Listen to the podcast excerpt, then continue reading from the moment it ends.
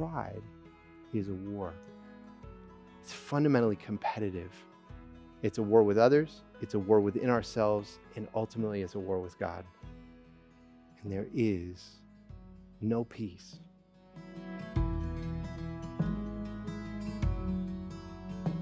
We're going to turn now to God's Word. This is uh, James uh, chapter 4. We're looking at the tw- first 12 verses. Hear the word of the Lord. What causes quarrels and what causes fights among you? Is it not this that your passions are at war within you? You desire and do not have, so you murder. You covet and cannot obtain, so you fight and quarrel. You do not have because you do not ask. You ask and do not receive because you ask wrongly to spend it on your passions. You adulterous people, do you not know that friendship with the world is enmity with God? Therefore, whoever wishes to be a friend of the world makes himself an enemy of God. Or do you suppose it is to no purpose that the scripture says he yearns jealously over the spirit that he has made to dwell in us? But he gives more grace. Therefore, it says, God opposes the proud, but gives grace to the humble. Submit yourselves therefore to God. Resist the devil, and he will flee from you. Draw near to God, and he will draw near to you. Cleanse your hands, you sinners, and purify your hearts, you double minded. Be wretched and mourn and weep. Let your laughter be turned to mourning and your joy to gloom. Humble yourselves before the Lord, and he will exalt you. Do not speak evil against one another, brothers. The one who speaks against a brother or judges his brother speaks evil against the law and judges the law. But if you judge the law, you are not a doer of the law, but a judge. There's only one lawgiver and judge, he who is able to save and to destroy. But who are you to judge your neighbor? The grass withers, and the flower fades, but the word of our God will stand forever. Our topic today is pride.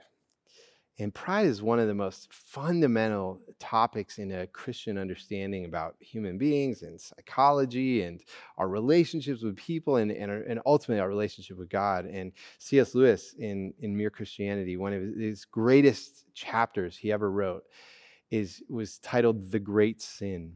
And it's on the, the topic of pride. And actually, I have a good friend who, when he was in his 20s, he had someone come up to him and give him a copy of Mere Christianity, just said, Book 3, Chapter 8. You should read this. And of course, Book 3, Chapter 8 was the chapter on the great sin, pride. And, you know, my friend read it. It was a hard word to read, and yet a life changing moment. And uh, Lewis, in that chapter, he says this about pride it is pride which has been the chief cause of misery in every nation and every family since the world began. Other vices may sometimes bring people together. You may find good fellowship and jokes and friendliness among drunken people or unchaste people, but pride always means enmity. It is enmity. He talks about how pride is competitive. It's always competing against other people, so it's at odds with other people. And not only enmity between man and man, but enmity to God. Now, Lewis is probably quoting this passage from James here. Uh, you see in James, uh, uh in the chapter we're looking at, in verse 4, says, Do you know that friendship with the world is enmity with God. And then he says in verse 6 God opposes the proud. And this is one of the, uh, the primary texts on understanding uh, pride. And, and you know, Christians have throughout history said that pride is, is basically the sin that lies underneath all of our other sins. It's the thing that says, I don't need God. I am my own God. And I don't need God. I'm going to do what I want. And I'm going to serve myself and everything about selfishness and, and mistreating of others. It really fundamentally comes from pride. And so if we are going to experience deep transformation in our lives, we must be students of pride. And I'll tell you, this uh, passage that we're studying together is absolutely brilliant treatment, profound treatment of this subject. And so this morning, we're going to uh, look at three simple questions from this passage What is pride? What is humility? What makes someone humble instead of proud? Three simple questions. What is pride? And then the opposite, what is humility? And third, what makes someone humble instead of proud? And uh, you know, before I get started, I you know, just wanted to give one qualifier because there, there's some ways that we use the word pride that aren't necessarily sinful. You know, someone might have a, a daughter who's a great athlete and say, "Oh, you know, I'm so proud of uh, you know my daughter when I watch her play sports, and it just gives me pleasure to to see my child excelling like that, and you know, I, I feel pride." And of course, that's not a sin to to take delight in your children, but you know, there's a fine line when the delight in a child turns into, "I feel better than other people." because my child's such a great athlete and I want my child to be better than all the other kids. And all of a sudden there's a competitive spirit. And it's a fine line between those two things where that delight becomes twisted. And it's this second form of pride is, is what we're really talking about today. And Dan Doriani describes it this way it's saying, No one is better than I and no one deserves more than I do. I will acquire what I wish because I deserve it. That's the spirit of pride. And so, three questions this morning. First is this What is pride? What is pride? And there are two answers that I want to point out to that question from this passage that pride is war with others, you know, it's outside, it's war with other people, but fundamentally, pride is a war within ourselves, a war within our own desires. So these are two profound answers. So, first, the first answer is that pride is war with others. And the passage that we just read, it begins and ends with people who are at odds with each other. Verse 1 says, What causes quarrels? and what causes fights among you. So these church, they're fighting with each other. And so he uh, ends his passage in verse 11 saying, Do not speak evil against one another. So he begins with people who are quarreling and fighting, and he ends with people who are criticizing one another, the critical spirit. So what pride looks like on the outside is a critical spirit towards one another. We're talking bad about one another, we're fighting with one another. It's a war of words between people. If you are in conflict with someone right now, I can almost guarantee you that pride is mixed in somewhere in that conflict. Both you and the person you're fighting with, probably. Now, why does pride always look like a war with others? Well, what Lewis says is that pride is competitive. It's, it's always competitive. You know, it's not that I just love the truth, it's that I love being right and that you are wrong. And so it's it's not just that I love the truth, but I have to prove that you're wrong in the process. And you know, you think, of course, in our political discourse, this happens all the time. You know, if you're on Facebook, far more fi- political Facebook posts are about criticizing the opposition party instead of presenting, you know, a really creative uh, way forward that, that blesses our society and, and unifies the people of our nation It's far easier to criticize the other side. It's far harder, it's much more rare to come up with a, a, a creative solution of, of how to move forward. And this is part of the reason why uh, pride is so difficult for us to recognize in ourselves, is because when we're criticizing other people, we're often right. I mean, both political parties are filled with flaws. All of us can find all kinds of flaws in both political parties. So you're probably right in some regard in your criticism. But what is the cost of you setting yourself up as other people's judge? That's part of the warning that James gives in verse 11. Do not speak evil against one another, brothers. The one who speaks against a brother or judges his brother speaks evil against the law and judges the law.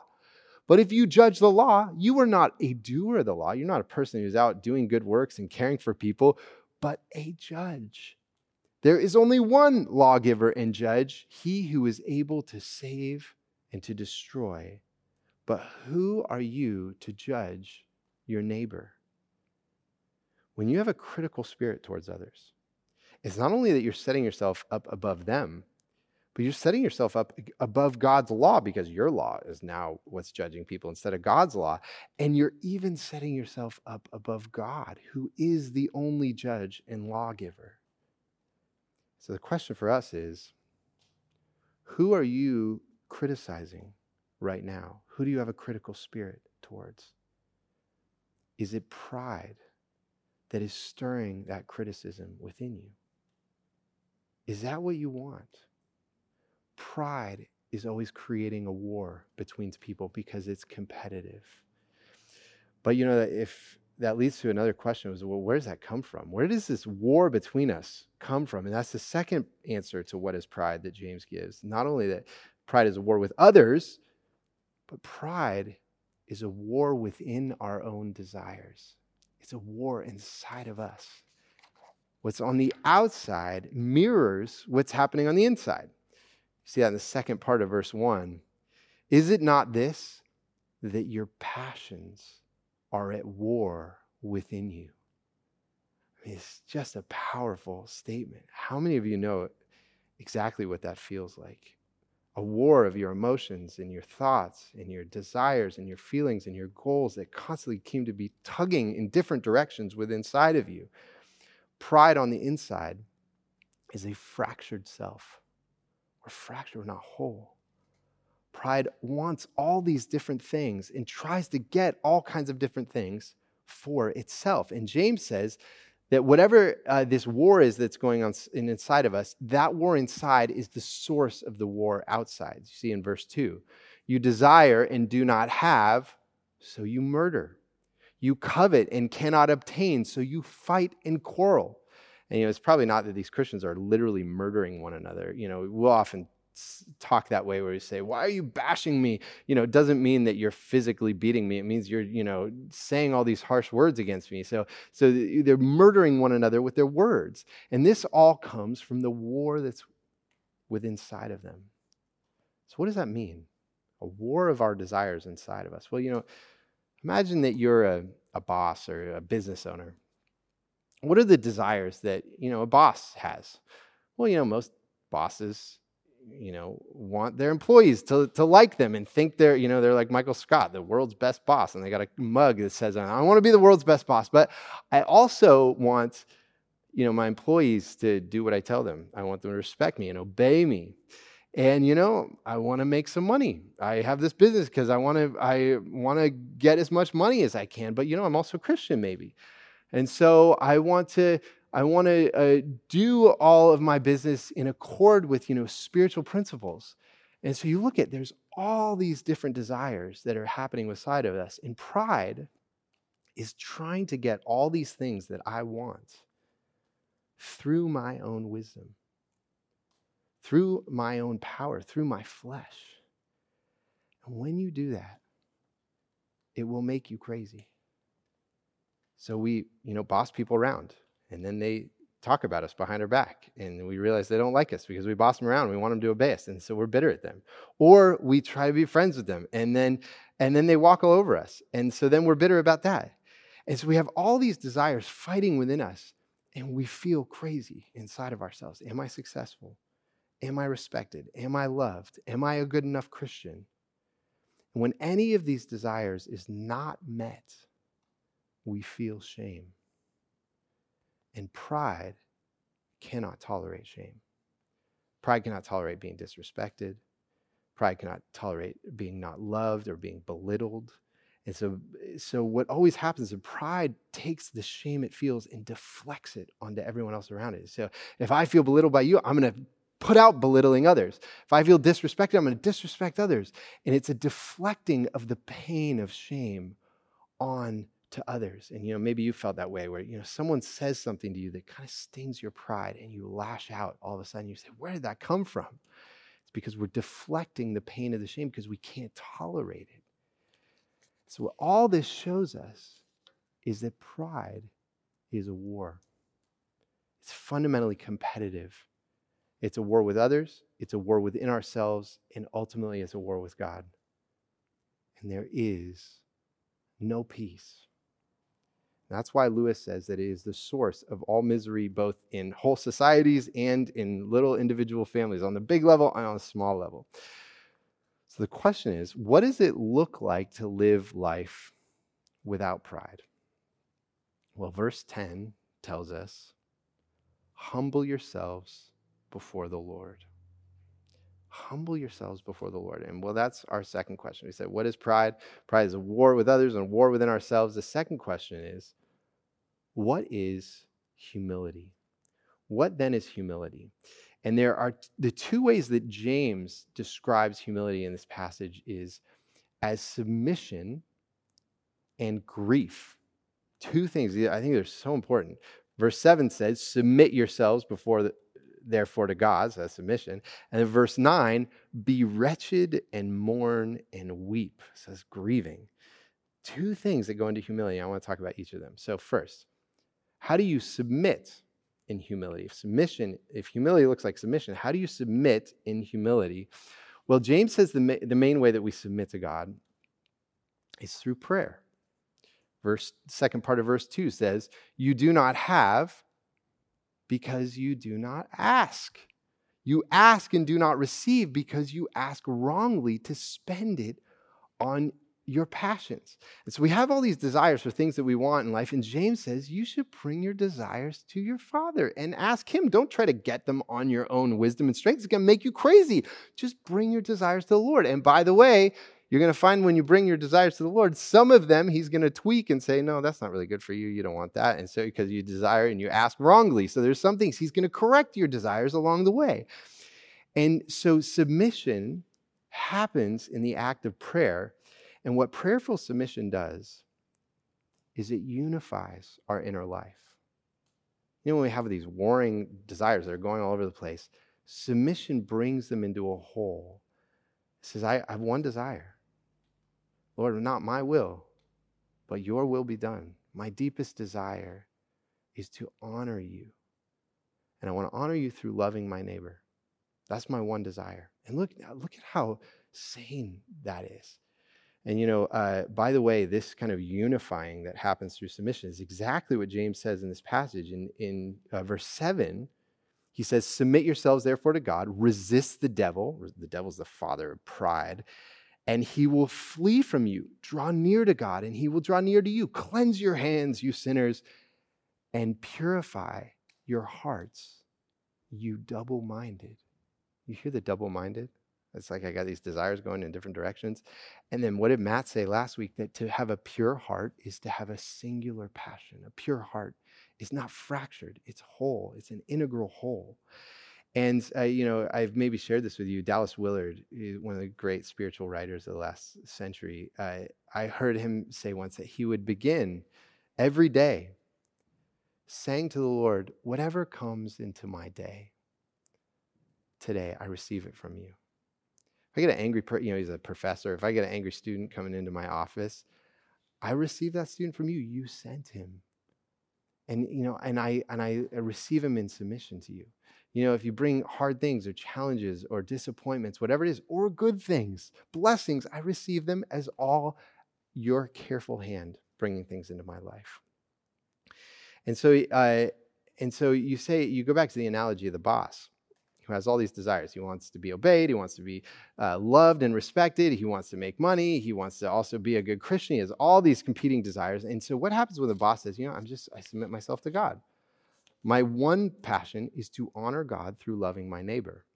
Of course, his neighbors are going to be his, if he's a business owner, he's got some employees and maybe he's got uh, uh, customers. And, and so, uh, what submission does is it takes this fractured desires and gives one desire.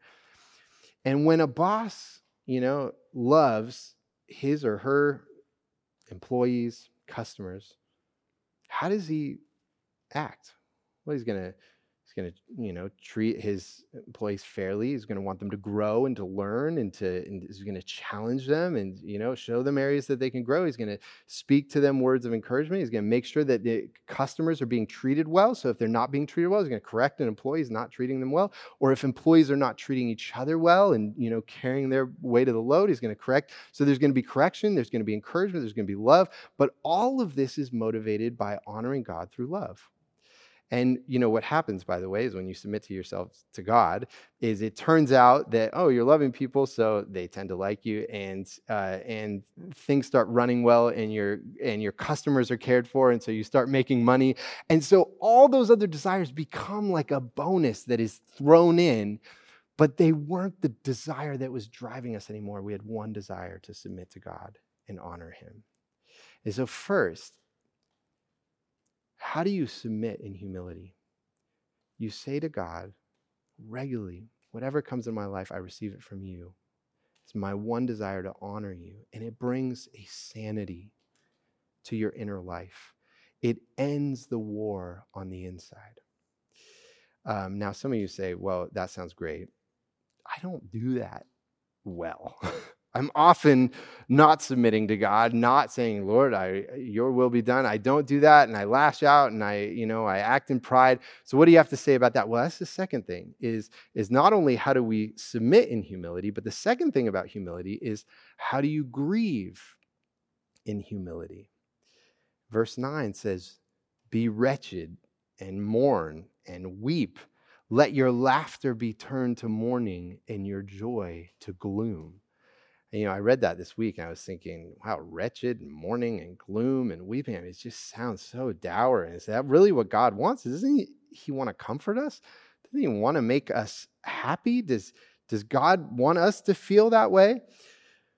Well, you know, I mentioned earlier that pride hates the pain of shame. And and so deflects the shame and contempt that it feels onto others. And, it, and so the deflecting of pain onto others is a way of sparing ourselves from the grief of shame. And, uh, and you know, you know, when you get angry at someone, anger feels like you're in control. You know, when you're angry, you feel powerful, you feel strong. And so when you're in this world that feels out of control or you feel weak and hurt and belittled, you want to feel strong and powerful. And anger promises that you also feel righteous. You know, anger is always a moral emotion. It's it's always, you know, talking about what's just and what's right and you know, and so you feel righteous and you feel powerful and you feel strong when you're angry. And so anger in the short term feels like control and righteousness, but in the long run, anger always leads to just more shame. Creates this this perpetual cycle of pride. What would happen if you didn't deflect the shame of your own sin and imperfection and weakness onto others. James says if you don't put the shame onto others, it's going to look like grief, grieving it. And does that mean that God wants you to beat yourself up all the time? No, because what does this passage say? Verse 10 says, Humble yourselves before the Lord, and he will exalt you. He will exalt you. Pride wants to exalt itself. Humility says, I'm going to grieve and wait for the Lord to exalt me. And James is, of course, quoting our Lord here, who said, He who humbles himself will be exalted, and he who exalts himself will be humbled. The path of humility, of submission and grief, is the path of our Lord. He went to the cross and he trusted his Father that he would be raised, that he would be exalted. And so humility says, I will not run from the fact that I'm weak and imperfect and proud and sinful. I won't deflect my shame onto others. I will grieve my shame and wait for God to exalt me because I know in time he will raise me up. What are the areas in your life where God is calling you to humility? It's two sides submission and grief. And I say it's probably an area where you feel uh, disappointment and pain. And to be able to say to God, Lord, I, I, I trust you. My one desire is to honor you through loving my neighbor. That's my one desire. submission and then and then to grieve and say you know the pain that i feel the shame that i feel i'm not going to deflect that onto other people i'm going to grieve it and i'm going to wait for you to exalt me in time that's what that's what God, god's calling us to. And so what we have so far is what is pride? It's it's a war. Pride is a war. It's a war with others. It's a war within ourselves. It's ultimately a war with god. And what is humility? Well submission saying to God, I, you know, I submit to you, I, I want to honor you and love, it uh, stops the war within inside of us. We don't have competing passions. We have one passion. So submission stops the war inside.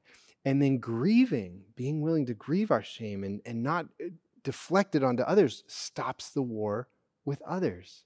So humility stops the war of pride and, and finally brings us peace. And so the truths in this passage are so in, incredibly deep, um, but it really leads to one last question What makes someone humble instead of proud? What makes someone humble instead of proud? Well, at the heart of this passage is not something that we do, but it is something that God does. And you know, verse five, I've, I've read this passage many times before, and verse five never really stuck out to me. Maybe I didn't really get what it was saying, but this week it struck me. It says, "Or do you suppose that it is to no purpose that the Scripture says He yearns jealously over the Spirit that He has made to dwell in us?" You see, we have all these passions and desires that are at war with, other, uh, with each other, going in different directions. But God has one passion over which he yearns jealously. And what is it? His passion is for the spirit that he has made to dwell, your inner life, the war that's happening inside of you, your heart that is all over the place. God wants your heart. If you are proud, God wants your heart if you're humble, if you're weak, if you're discouraged, God wants your heart. If you're a mixture of pride and humility, that we all are, God wants your heart. And He will pursue your heart. And verse 6 tells us how God pursues our hearts, but He gives more grace. Therefore, it says, God opposes the proud, but gives grace to the humble. So, on the one hand, God opposes the proud. And it's a hard truth that pride will find God opposing it at every turn. And maybe you've had seasons in your life like that. You know, I know I sure have where where God has said, I'm going to crush your pride. What a mercy. What a mercy that God would crush our pride, that He would stop the war. Don't we want the war to end? And the way that Hebrews describes it, it says, not pleasant for a time, but ultimately it leads to the peaceable fruit of righteousness. It leads to peace.